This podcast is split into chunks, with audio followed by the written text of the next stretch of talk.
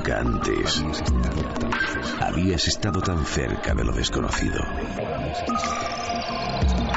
Milenio 3. Cadena Ser.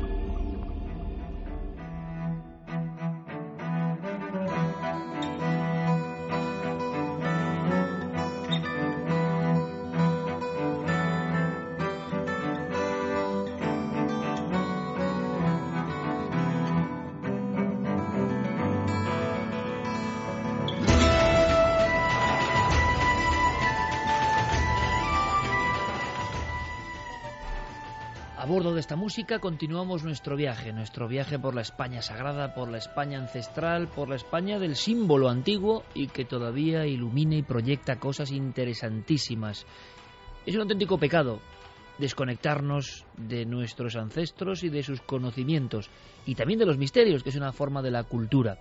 Estamos recorriendo una parte brevemente, como en un viaje express del País Vasco, 50 lugares mágicos del País Vasco, el libro de nuestro amigo Enrique Chazarra, editado por Sidonia, y que ha venido simplemente a lanzarnos, pues como unos puntos en el mapa. Una tierra apretada, una tierra pequeña en proporción con el resto del país, evidentemente, pero nutridísima no solo de misterios, de enigmas, de cuestiones ancestrales, imaginaos la brujería o los códigos ocultos desde la prehistoria, la persecución de las brujas, los ritos iniciáticos, las cuevas, las apariciones, los seres mitológicos, sino que también, hay que decirlo, ha habido una gran cantidad de investigadores, de personas que, mm, bueno, pues intentaban aproximarse a ese misterio, intentaban realmente atraparlo y contarlo y dejarlo en gagajos y dejarlo en libros y dejarlo en enciclopedias, que no es normal. si hay un lugar donde se ha escrito del misterio, es precisamente el País Vasco. Vamos a hacer una cosa, que es caminar de nuevo en busca del misterio y hacerlo poniendo fin a esa leyenda o esa verdad. Hablaba nuestro compañero Javier Pérez Campos de un barco varado en mitad de la nada y de un perro y un tripulante solos. ¿Por qué conecta todo eso con el misterio? Bueno, el barco, eh, para que nos hagamos una idea, lo que está a la vista, lo que ha quedado ahora a la vista, es solo el casco, pero se intuye que debajo de la arena podría haber hasta 5 metros de barco, porque tenía dos plantas. Nos hemos quedado con la historia de ese perro del capitán, el perro guardián del barco, que eh, cuando los eh, carlistas intentan subir a bordo para llevarse pues la mercancía que éste llevaba a bordo, el, el perro enfurecido pues defiende ese barco, hasta tal punto que los carlistas se ven obligados a disparar contra él y matar al perro. También tenemos a ese eh, personaje, a esa persona que iba a bordo y que desaparece. Las crónicas no dejan ni rastro de él, como si se hubiera esfumado en esa historia. Algunos dicen que pudo ser acogido por una familia de Zarauz, otros que se lo tragó el agua, pero lo cierto es que no hay ni rastro de él. Y lo que ocurre es que de repente la leyenda o quizá la historia que conocen los vecinos de Zarauz acude también a los medios, porque allí nos contaron eh, Gary Berasaluce, el concejal de Cultura, a quien agradecemos su apoyo, pues nos relataba cómo era conocido en la zona que cuando los eh, restos del Gustav, los esqueletos, los huesos del Gustav aparecían en la arena, algunas personas que se adentraban en ese casco como hicimos nosotros, sentían un frío muy especial. Aunque fuera hacía calor, cuando uno atravesaba esas últimas maderas sentía un frío que no era normal. Pero lo más sorprendente, y que también nos relataba Gary, es que en algunas noches frías, noches de temporal, noches de niebla, aún se escuchaban unos ladridos de perro que parecían surgir de las aguas.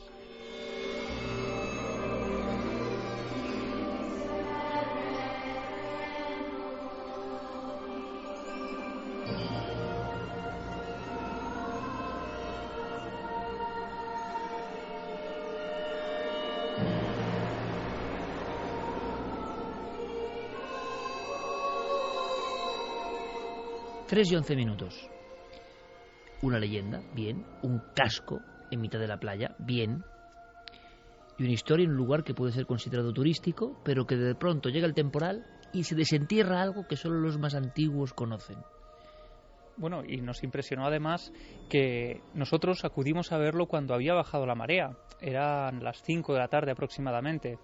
Pero cuando regresamos al sitio para grabarlo de noche, lo que descubrimos es que las aguas habían vuelto a tapar los restos del Gustav y era todavía una imagen casi más espectacular porque algo que estaba allí, que sabíamos que había estado allí unas horas antes, que nosotros habíamos grabado, de repente prácticamente había desaparecido. Tuvimos incluso que adentrarnos en las aguas para ver sobre las olas pues los últimos eh, trozos de ese barco varado en la playa. En esta ocasión, Enrique, los sonidos, como en la cueva que es portada de tu libro, son protagonistas. La gente, por algún sentido, durante generaciones, conecta con la historia antigua porque se oye un ladrido, un lamento, un alarido de aquellos que fueron asados vivos dentro de la cueva. Es decir, el sonido es el último nexo con el misterio. ¿Y se escuchará algo en nuestro siguiente destino? El nombre es sugerente, porque hemos oído hablar de él.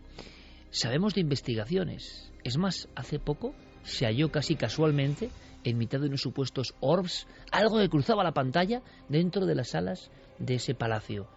Mm, un rod, posiblemente, un bastoncillo volador, un insecto raro, pero que desde luego es sorprendente. Y es que en ese lugar hay muchas sorpresas desde la antigüedad. Hablamos del Palacio de Narros.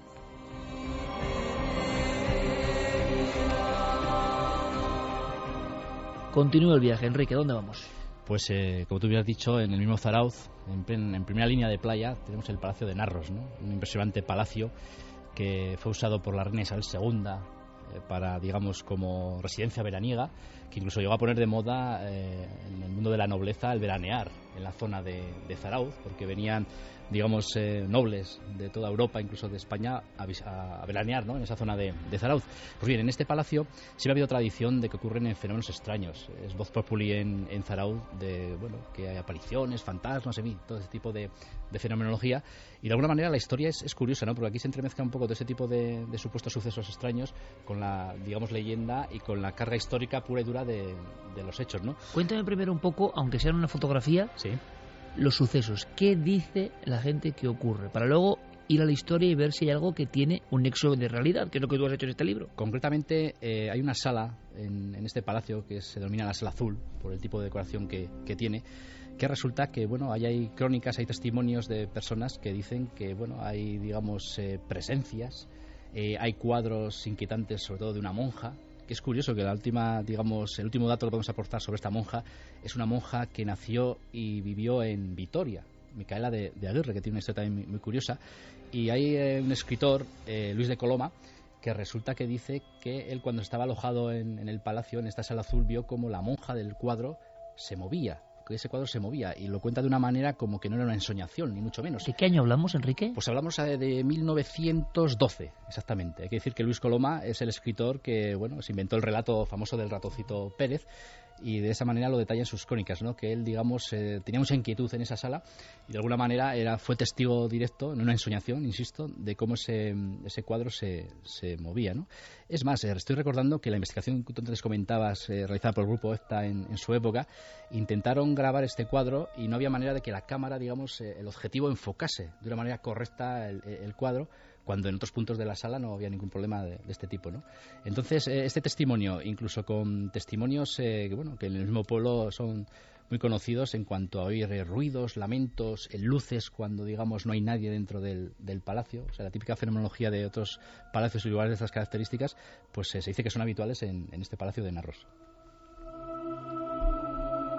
Vayamos al trabajo mm, del investigador auténtico y honesto vamos a ver qué hay en la historia, vamos a ver si hay otra raíz, ¿no?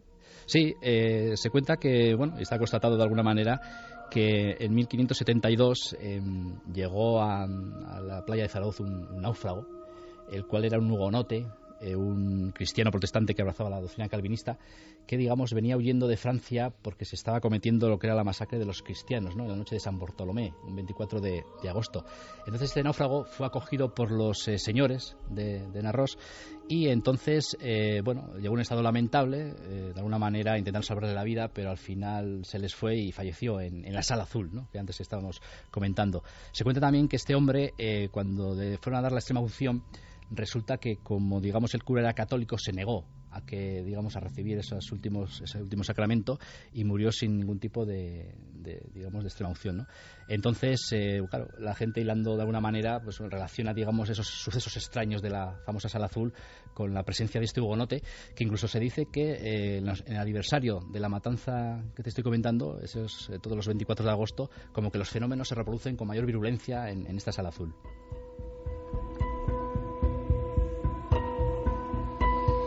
Vías abiertas, mm, redes sociales en constante actividad y cuestiones, opiniones, quizá sugerencias, quizá futuros casos, eso sería maravilloso, para nuestro amigo Enrique Chazarra.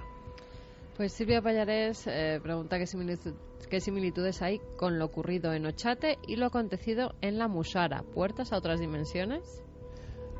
Hombre, ya sabéis que yo en el tema de Ochate soy más que crítico, ¿no? Porque, digamos, eh, la parte histórica de alguna manera se está demostrando documentalmente que la historia que se nos ha contado de las epidemias y de Ochate asolado por esas... Sigue siendo el gran clásico de todas formas y hemos visto ahora mismo el fenómeno de que la primera pregunta... Sí, sí. Siempre. Siempre es Ochate. Incluso, bueno, se haga lo que se haga, se diga lo que se diga, va a ser siempre como el faro del misterio, ¿no? Claro, claro. Y más que nada, mucha gente, bueno, en estos días de promoción, en medios de comunicación, la pregunta, digamos, obligada que hace la gente, oye, ¿está incluido chat en este libro de los lugares mágicos, no? Y es antes lo que te comentaba, ¿no? Eh, digamos, documentalmente, la parte esa histórica, de alguna manera, bueno, se está demostrando que, digamos, eh, lo que cuentan los archivos, los legajos, no coincide un poco con la historia oficial de esa maldición, de esas pestes, ¿no? De estas epidemias. al parecer hubo epidemias en esa zona y que fueron bastante habituales, sí, pero no de, esa pero no de la forma tan, dramática y tan selectiva, ¿no? Que afectan no solo al, al pueblo.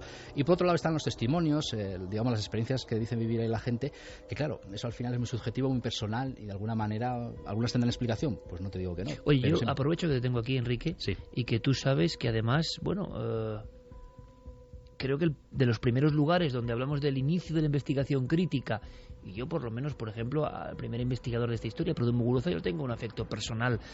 Muchas veces durante años no tenemos ninguna conexión, pero me parece una persona bastante entrañable y no sé hasta qué punto... Eh, ¿Por qué surgió? Que sigue siendo un misterio, ¿no? Todo como surgió y como ya conoce nuestra audiencia y hemos hablado mil veces. Pero ya que tengo aquí, aprovecho. Mira que hemos estado tú y yo veces en Ochate, ¿eh? Todo, y, pero tú muchos años antes que yo, y con otros investigadores y en tu juventud. Sí. ¿Nunca has tenido ningún tipo de experiencia, sensación, algo que de verdad te llama las voces quizá, ¿no? Hombre, eh, yo más que nada, bueno, están las míticas psicofonías, ¿no? ¿Y esas les has, clásicas. les has llegado tú a dar una solución o no? No, no, en absoluto, que va. Además eh, cumplen, digamos, las típicas eh, características de las psicofonías, ¿no? Que cuando uno oye muchas psicofonías dice, bueno, pues esto parece una grabación, vamos a considerarla auténtica, ¿no? Sin, sin fraude por medio ni nada por el estilo. yo he estado muchas noches allí en, en, este despoblado y la verdad es que a mí siempre la zona me ha inspirado, digamos, buen rollo, ¿no? Como se suele decir habitualmente. Más paz que otra cosa. Por eso, entonces en ese, en ese sentido, digamos, no tengo ninguna experiencia ahí personal de decir a nivel de sensaciones, pues he sentido algo raro, no raro, ¿no? Al contrario. Pero es lo que antes comentaba, ¿no? Muchas veces, aunque digamos la historia oficial eh, documentalmente eh, cuenta una cosa de lo que digamos ya la tradición y la digamos el icono del misterio cuenta, pues claro, esos testimonios, eh, hay muchos testimonios que están por resolver y de alguna manera se me ocurrirán testimonios como el del mítico Miquel Colmenero, que cuenta su, su digamos experiencia en Ochate y yo le conozco hace un montón de años, ha contado la historia repetidas veces sí, de la aparición de dos seres como muy espigados y, bueno, flamígeros. Y guarda, cierta coherencia, ¿no? La verdad es que es un testimonio que tampoco puede decir, bueno, pues habrás visto cualquier cosa o te lo estás inventando, lo que sea, ¿no? O sea, igual no es tan sencillo. Eso lo reconozco al margen un poco de esa investigación histórica que demuestra lo contrario. ¿Y tú crees que en aquellas psicofonías famosas, que no vamos a poner otra vez, pero que decían Pándora o que hace una puerta cerrada, tú crees que hay que tú estabas prácticamente en todo ese momento, ¿no? En toda esa acción, que no hay ningún fraude? Sí, porque yo, eh, bueno, en este caso juego un poco la ventaja de que viví esos años intensamente, conocía a los personajes implicados, conozco las historias de primera mano, porque con el paso del tiempo se han ido tergiversando, y yo sé que, bueno, que había buena fe y, digamos, un buen hacer por los investigadores que en su momento grabaron estas grabaciones ahí en, la Torre de Chate, sobre todo. Aunque no queremos entrar en la polémica, porque muchos dirán, bueno, realmente Ochate pertenece al condado de Treviño, que pertenece a Burgos. Pero eso son otras cuestiones. Vamos con más. Borja dice, casualidades de la vida, hace dos semanas estuve currando en Zarauz, tiene algo este pueblo, no sé qué es, pero es algo extraño. Que es hermosísimo, ¿no? Que se come de maravilla. también, ¿no? Y que tiene mucha historia. Y una necrópolis fascinante además también, que tendremos que contar algún día. ¿Cómo es eso? Bueno, eso es una escena también que a mí me impresionó, porque Gary Verasalucer llega un momento en que nos enseña también una parte del museo y dice, bueno, bajad Pero me está diciendo que Gary Verasaluce, el concejal de Cultura, es, un, es, un, es un auténtico entregado milenario. Sí, sí, bueno, no, no, te voy a contar hasta qué punto. pues le mandamos un abrazo, porque te lo decía antes, ¿Cuál es la diferencia? ¿Que hay lugares con muchos misterios o que hay gente con redaños que se pone a investigar? Es una diferencia interesante, porque de repente hay entusiastas que empiezan a arrastrar con todo y a sacar cosas, y en otros sitios es que no hay esa persona. Claro, y si además está en la posición de un concejal de cultura que puede eh, ayudar a que todo esto se, se, cuente y se divulgue, pues desde luego es una labor encomiable, ¿no? Y Gary nos condujo hasta el museo, bajamos a un sótano y lo que descubrimos es que el suelo era completamente acristalado y debajo lo que se veía era una necrópolis que tenía miles de años, los esqueletos perfectamente formados, uno al lado de otro, casi en hilera.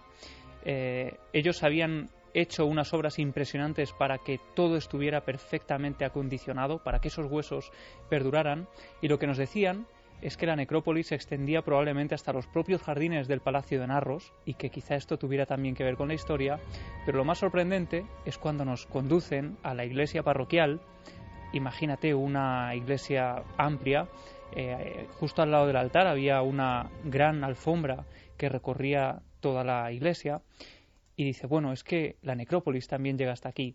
Y en ese momento, en la oscuridad de la iglesia, Gary descorre esa alfombra y lo que encontramos es una franja de suelo de cristal y debajo esa necrópolis, esos huesos.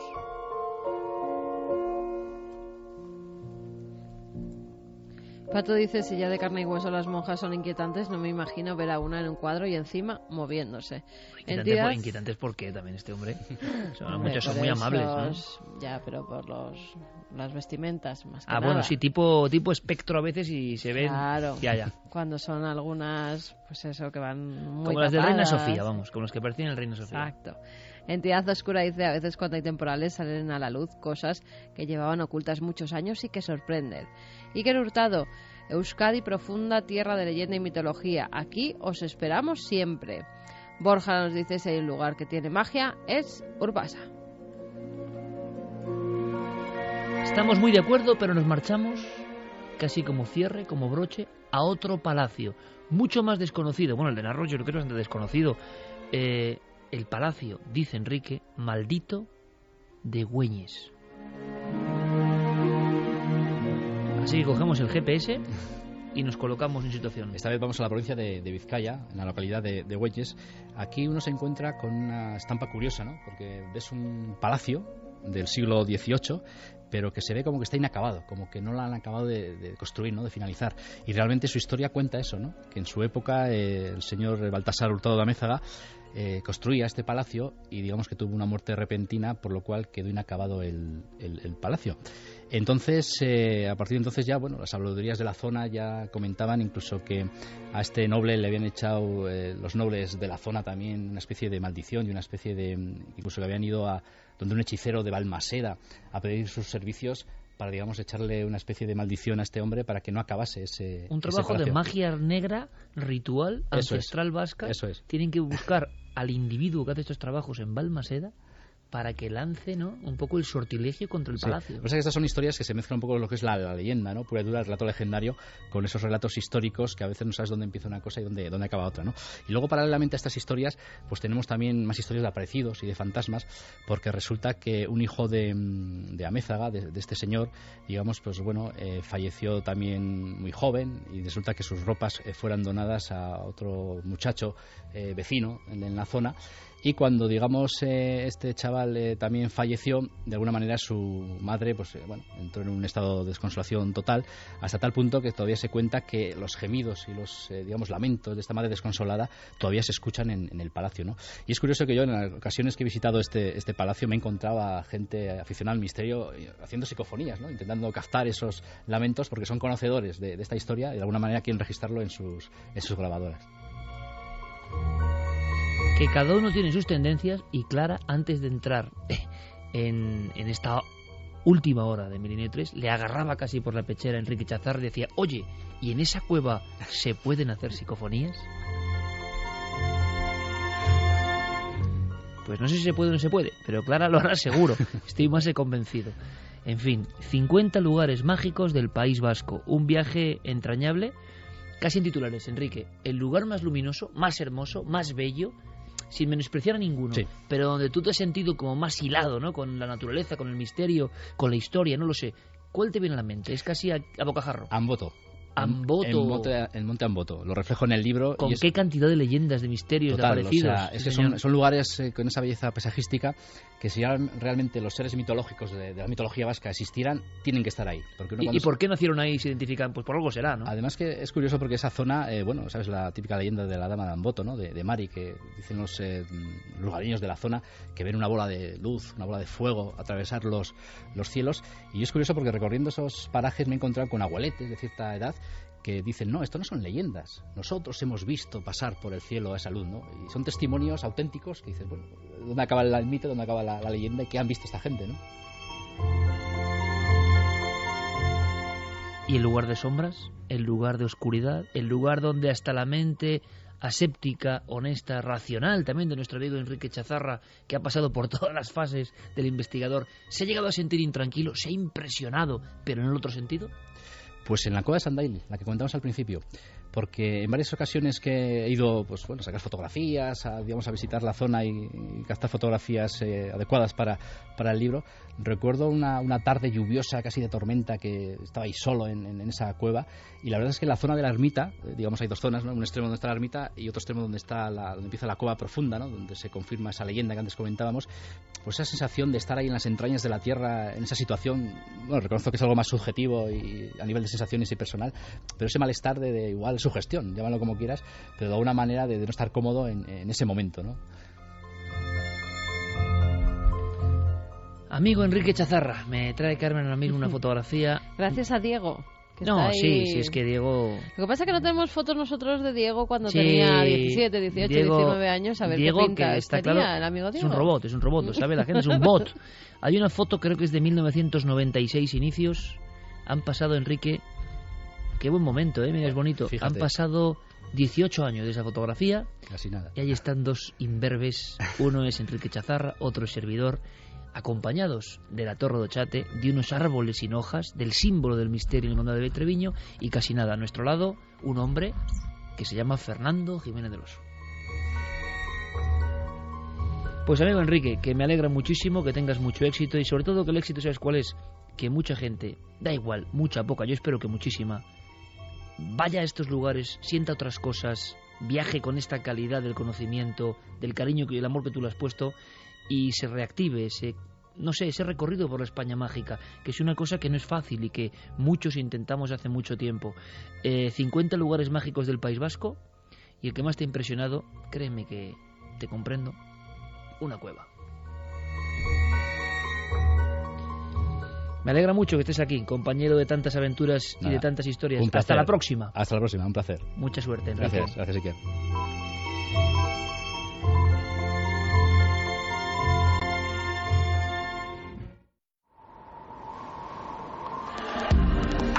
Nunca antes habías estado tan cerca de lo desconocido. Milenio 3. Cadena Ser.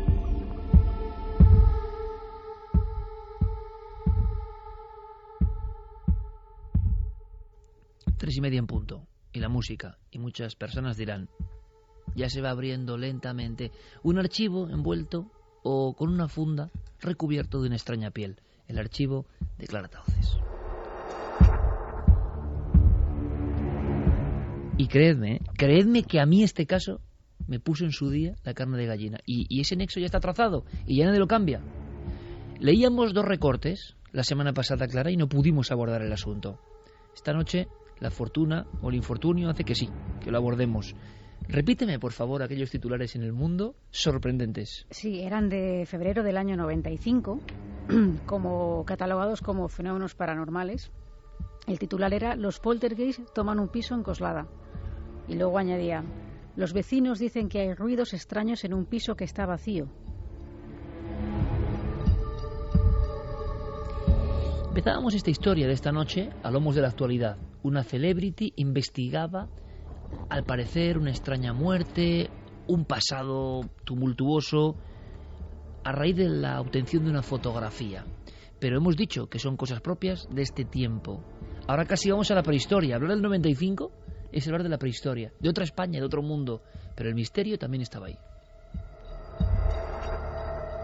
Y en este caso no es un lugar de lujo, no es una celebrity, no es una hija eh, de una persona famosa, no es un compartir en tiempo real todo lo que está pasando, no es otra cosa, es Coslada, es un barrio de clase obrera, es un barrio de gente trabajadora, humilde, y en un piso de tantos, en un bloque de tantos, parece que empieza a ocurrir algo. Pues sí, eh, estamos hablando efectivamente de una, de una localidad obrera que, de hecho, pues eh, hay que decir que son todos bloques muy, muy parecidos en esa zona. Por la construcción, tal y como son, eh, es difícil que sepamos cuál es uno y cuál es otro si no conocemos bien el lugar. Pero aquí ya se hablaba de, los vecinos lo conocían precisamente como la casa de los espíritus y esto que, surge precisamente en el año 95, en febrero, eh, viene por eh, bueno pues porque según los vecinos en un piso de uno de esos bloques en, concretamente en la calle Doctor Barraquer no vamos a decir el número eh, los vecinos mm, denunciaron que ocurrían fenómenos extraños y, que lo curioso o lo sorprendente es que nadie habitaba allí no, había ningún inquilino en ese momento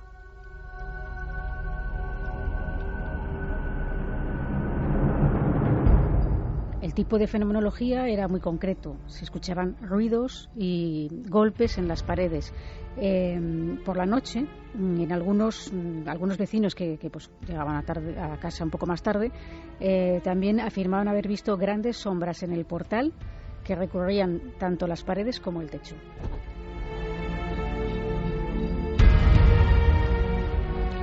De hecho, los, últimos inquilinos hasta ese momento se vieron obligados a abandonar la vivienda eh, permanecieron allí dos años, aguantaron dos años, estaban de alquiler. El piso en realidad pertenecía al propietario, era, era de Barcelona, por allí no, no aparecía y eso lo gestionaba una agencia. ¿no? Eh, llegó un momento en que ya no aguantaron más, ya no pudieron más y se marcharon. Era una pareja eh, joven con un niño de, corta edad. Y es precisamente cuando ellos se marchan cuando los vecinos dijeron, bueno, pues ahora dejaremos de, de, sentir estas cosas. Y resulta que eh, los, vecinos decían que se habían acrecentado, que esos ruidos y esos golpes seguían escuchándose eh, tanto de día como de noche.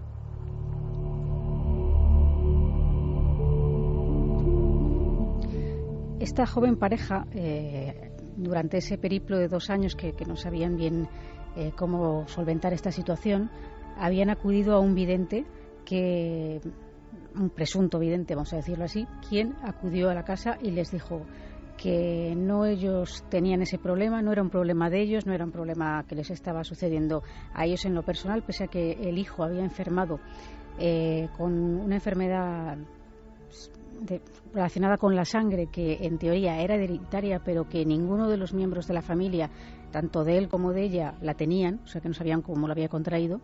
Eh, decían que no era un problema de ellos, sino del lugar y que por tanto eh, los fenómenos les iban a continuar sucediendo.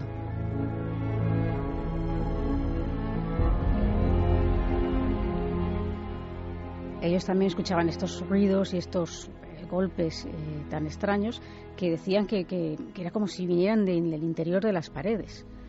Y un día, en medio de todo ese caos, en un momento de desesperación, algo les, una intuición, llámalo, no sé cómo llamarlo, pero algo que no es muy normal, la verdad. Y esto es lo curioso, porque si ellos hubieran conocido esta historia anteriormente, pues entonces mm, podemos hablar de una especie de contagio psíquico, de sugestión, pero ellos no saben absolutamente nada. Deciden, eh, bueno, aparte que habían también protagonizado movimiento de objetos, decían, ¿no? Eh, sin que nadie los tocara, eh, tenían la constante sensación de no estar solos, de que alguien los vigilaba y en esos momentos ya de, gran desesperación no se les ocurre otra cosa más que eh, quitar el, papel pintado de, una de las habitaciones, porque, como digo, ellos tenían la sensación de como que el ruido venía de dentro de la pared. Eh, y se encuentran justo debajo con unas extrañas marcas, unas pintadas que yo no he llegado a ver porque no, no pude. Yo cuando llegué a, la casa eh, ellos habían ya abandonado el inmueble, pero las definieron como dibujos y símbolos de corte nazi y eh, una estrella de David y un nombre dentro. Un nombre que a ti te da mucho miedo, Iker. Eso... ¿Lo vamos a decir? Charo.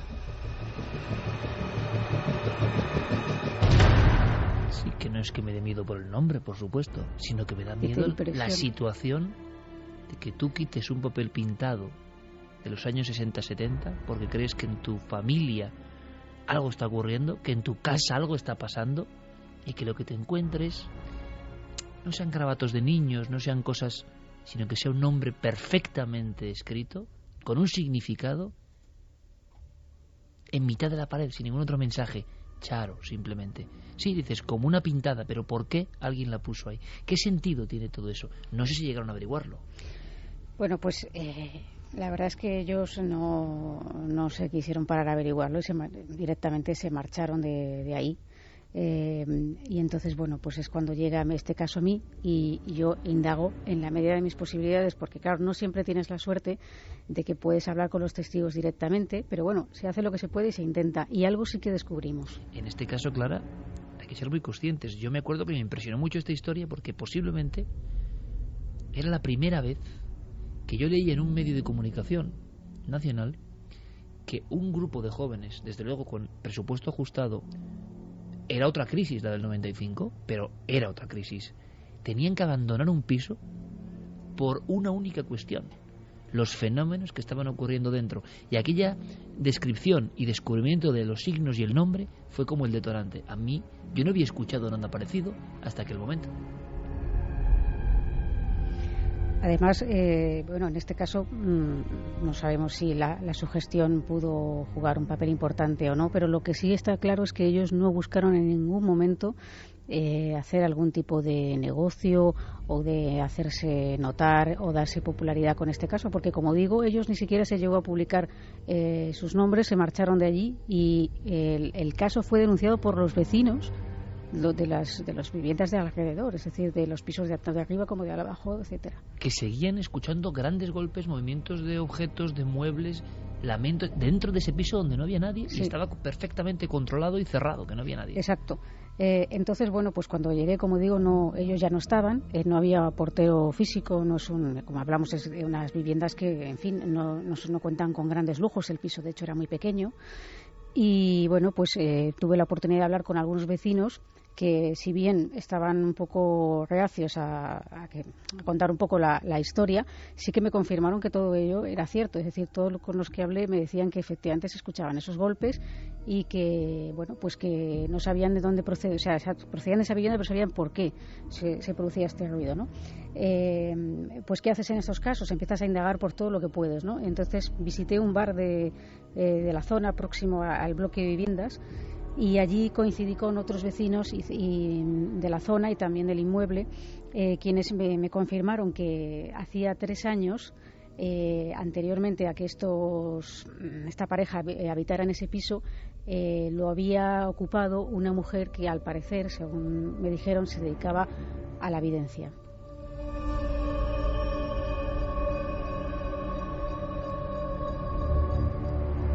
Me contaron que practicaba la Ouija y que realizaba otro tipo de rituales que yo, la verdad, por sus conocimientos no me sabían definir, ¿no? Decían cosas raras y sabemos que eso es muy amplio.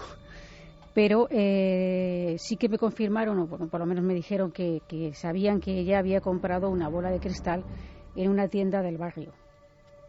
Entonces. La eh, calificaron, si no me equivoco, para que veamos, año 95, personas, vecindario, asustado, una pitonisa. Pitonisa que hace cosas extrañas en un piso que luego se ha quedado marcado. ¿Sería el nombre? ¿Tendría algo que ver? Aquí esto es un poco, por lo menos dentro de las pesquisas de lo que yo pude llegar a conocer, eh, pues ahí está un poco la resolución de lo que, es el caso, ¿no? Eh, fui al lugar donde esta mujer eh, decían que había comprado la bola de cristal más que nada porque ellos la conocían, la habían conocido y sabían un poco, podían explicarme a ver esta mujer exactamente a qué se dedicaba o que podía, algún dato que pudieran darme o facilitarme incluso la posibilidad de hablar con ella si es que mantenían aún su contacto, pese a que ella no viviera ahí, ¿no? Y era una cristalería donde había comprado la, bola y ellos me, dijeron que efectivamente eh, esta mujer eh, había comprado una bola de cristal y había habitado en ese piso y la sorpresa vino cuando le pregunté si recordaban su nombre y me dijeron que se llamaba Charo.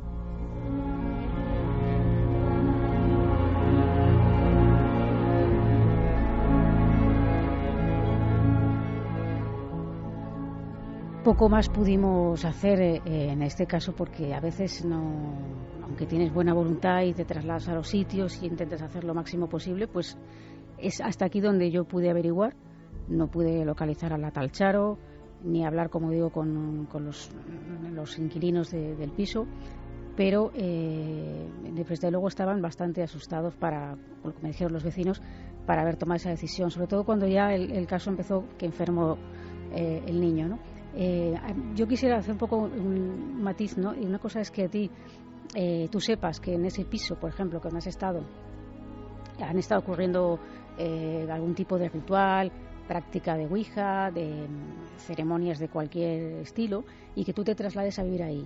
Entonces es fácil pensar que la sugestión eh, puede hacerte, pues oye, como sabes que aquí ha habido cosas raras, pues yo siento cosas raras.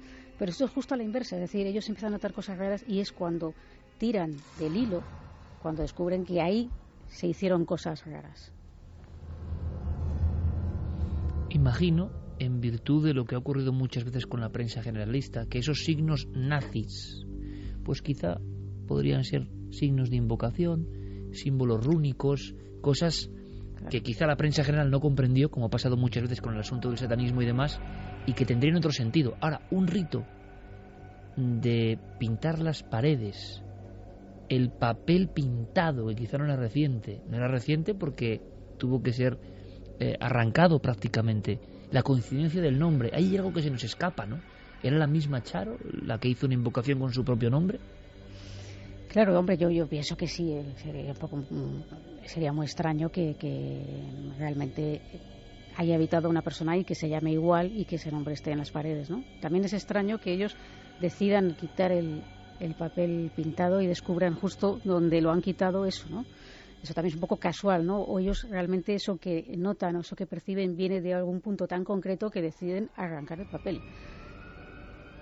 Hay algún caso de personas que ante lo que está ocurriendo arrancan el papel y también encuentran signos, la llamada casa del pentáculo, otro suceso, o yo estoy recordando como imagen, ¿eh?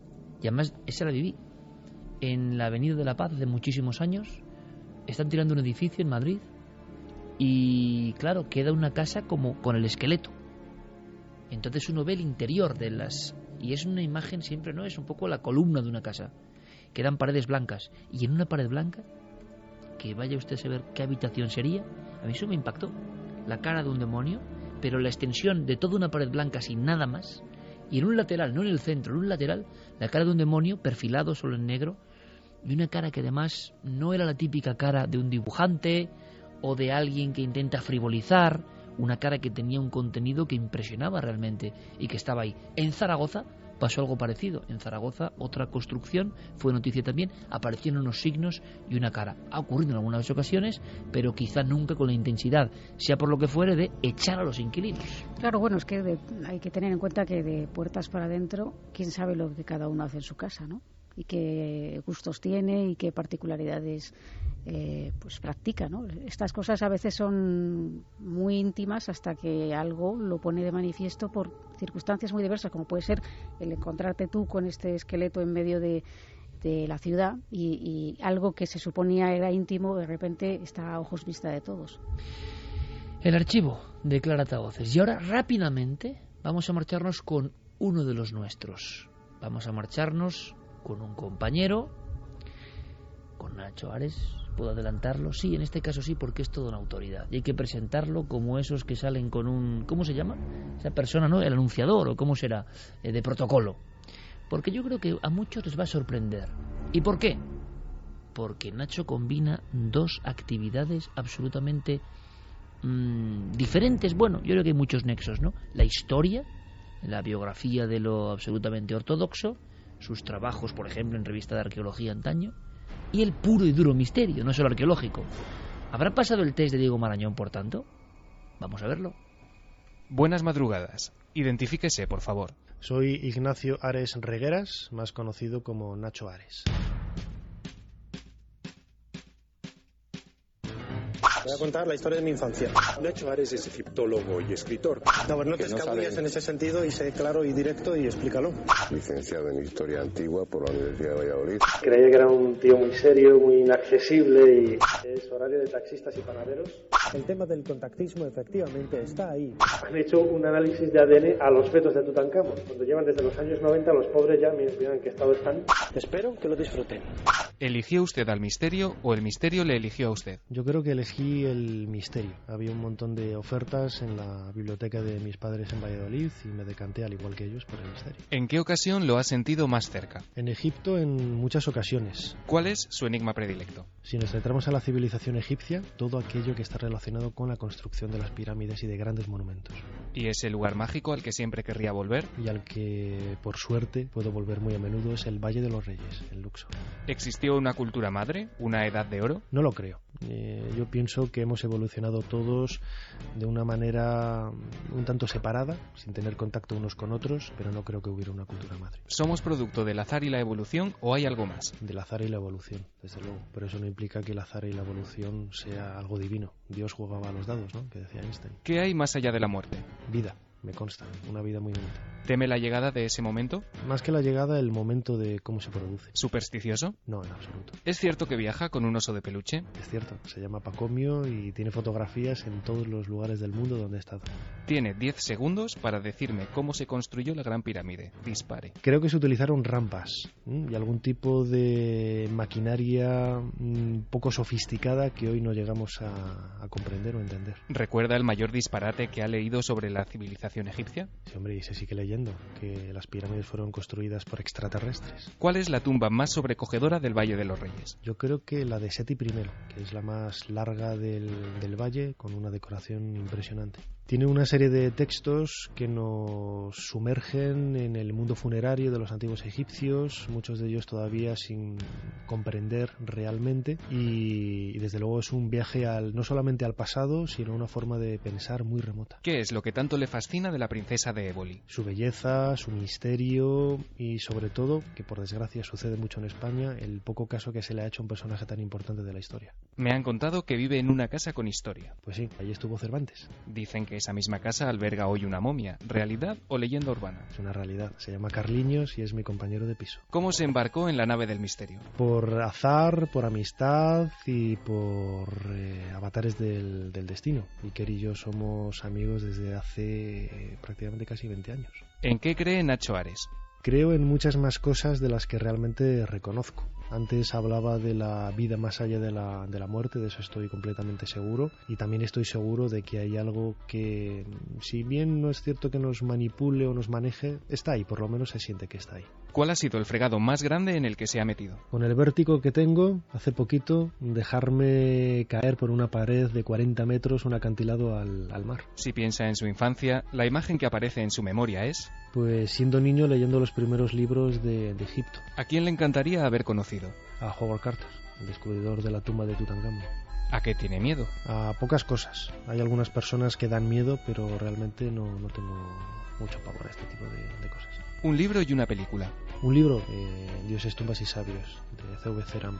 Y una película, por el personaje, la actriz y el momento, los años 60, eh, Desayuno con diamantes, de Audrey Hepburn. Un pintor y un músico. Un pintor, Diego Velázquez, sin lugar a dudas.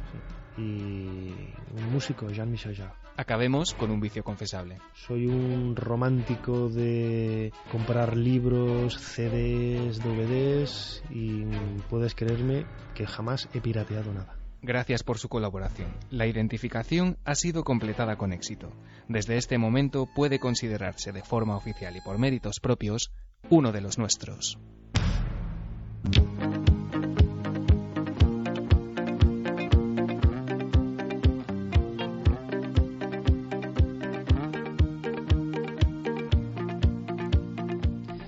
Ignacio Ares Regueras, o sea, sé, Nacho Ares. Hay algo sorprendente y que tiene una segunda entrevista. Bueno, luego os dejamos con él, con Ser Historia, un maravilloso programa donde también está Fermín Agustí, que hay que empezar a preguntar en qué programa no está Fermín Agustí. No en qué programa está Fermín, sino es el auténtico poder en la sombra en la cadena Ser. Eh, Nacho Ares me ha dejado un poco, ¿eh? Hay vida en el más allá. Me consta. Me chiva Fermín, que además es un programa de terror. No sé, es que este Fermín ya, o sea, dentro de poco ser Fermín. todo. Sí, sí, sí, sí. De verdad que sí. Desde luego que la madrugada del sábado al domingo, siempre en buena compañía, con gente muy loca y muy cuerda al mismo tiempo. Y Nacho yo creo que tiene esa amable esquizofrenia, ¿no? Y a mí me parece maravilloso y que se desnude, ¿no? Eh, el alma ante nosotros porque es uno de nuestros colegas. Cuando ha dicho, es que Iker y yo nos conocemos hace 20 años, le entra a uno ante un vértigo cuando dicen eso. Y aquí seguimos, repletos de ilusión y contando las cosas y sintiendo vuestro afecto. Vaya que si lo hemos sentido. Porque a ver, ¿cómo resumimos lo de Zaragoza? En un minuto. Pues es que no sé cómo resumirlo y menos en un minuto. Simplemente dar las gracias. Las gracias y perdón, aunque no estaba en nuestra mano. Perdón por toda la gente que se quedó fuera. Y las gracias por toda la gente que acudió. Para ver simplemente, pues, una charla. Una charla entre, entre amigos. Tiene la verdad mérito. es que fue emocionante. Y además yo quiero mandar un abrazo porque los organizadores, Maricruz Soriano, la gente de las charlas con valor, es que se vieron sobrepasados porque una cosa es una charla en un día de diario en Zaragoza, que el aforo esté repleto y más que repleto, pues unas 450 personas.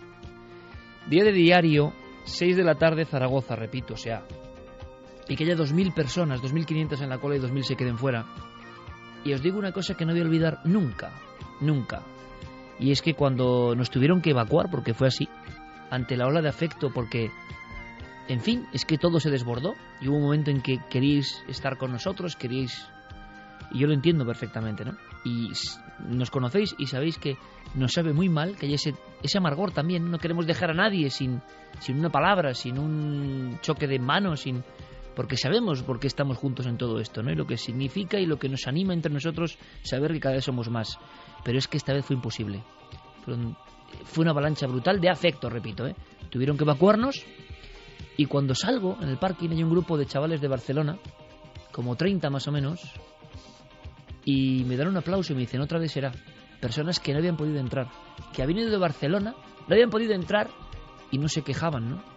Eso es impagable, eso es maravilloso, eso os define como personas. En cualquier otro lugar, con estas circunstancias, 2.000 personas en la calle, hubiese habido un tumulto público terrible. Y una vez más, desde hace 12 años venís demostrándolo, ni un problema. Eso sois vosotros, es vuestro mérito y es un orgullo estar al nivel que vosotros os merecéis. Gracias.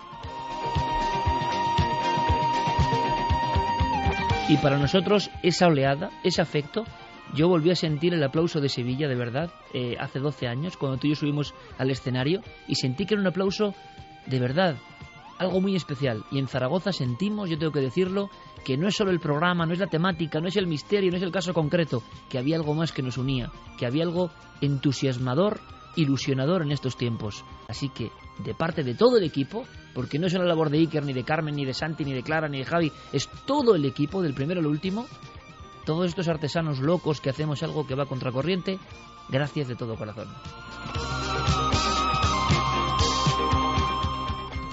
Bueno, vamos con las bendiciones. Es que se me acumulan Sí, todas sí, las sí, semanas. sí, pues dale, dale, dale rápido y la hacemos común. La música ya es bendición milenaria. Esta música es bendición milenaria. Enrique Baeza, que nos pide una bendición porque el miércoles pasado nació su segunda hija, Teresa, que ahora está con ella entre la cama y la cuna y al otro lado de la cama. Su madre, pues que trata de descansar. Nos pide una bendición para Teresa y para Sara Baeza, que también es otra hija suya y que eh, oyen el programa todos. Ahí va. Dice además es especiales porque no habéis perdido esa curiosidad que todos tenemos desde que nacemos.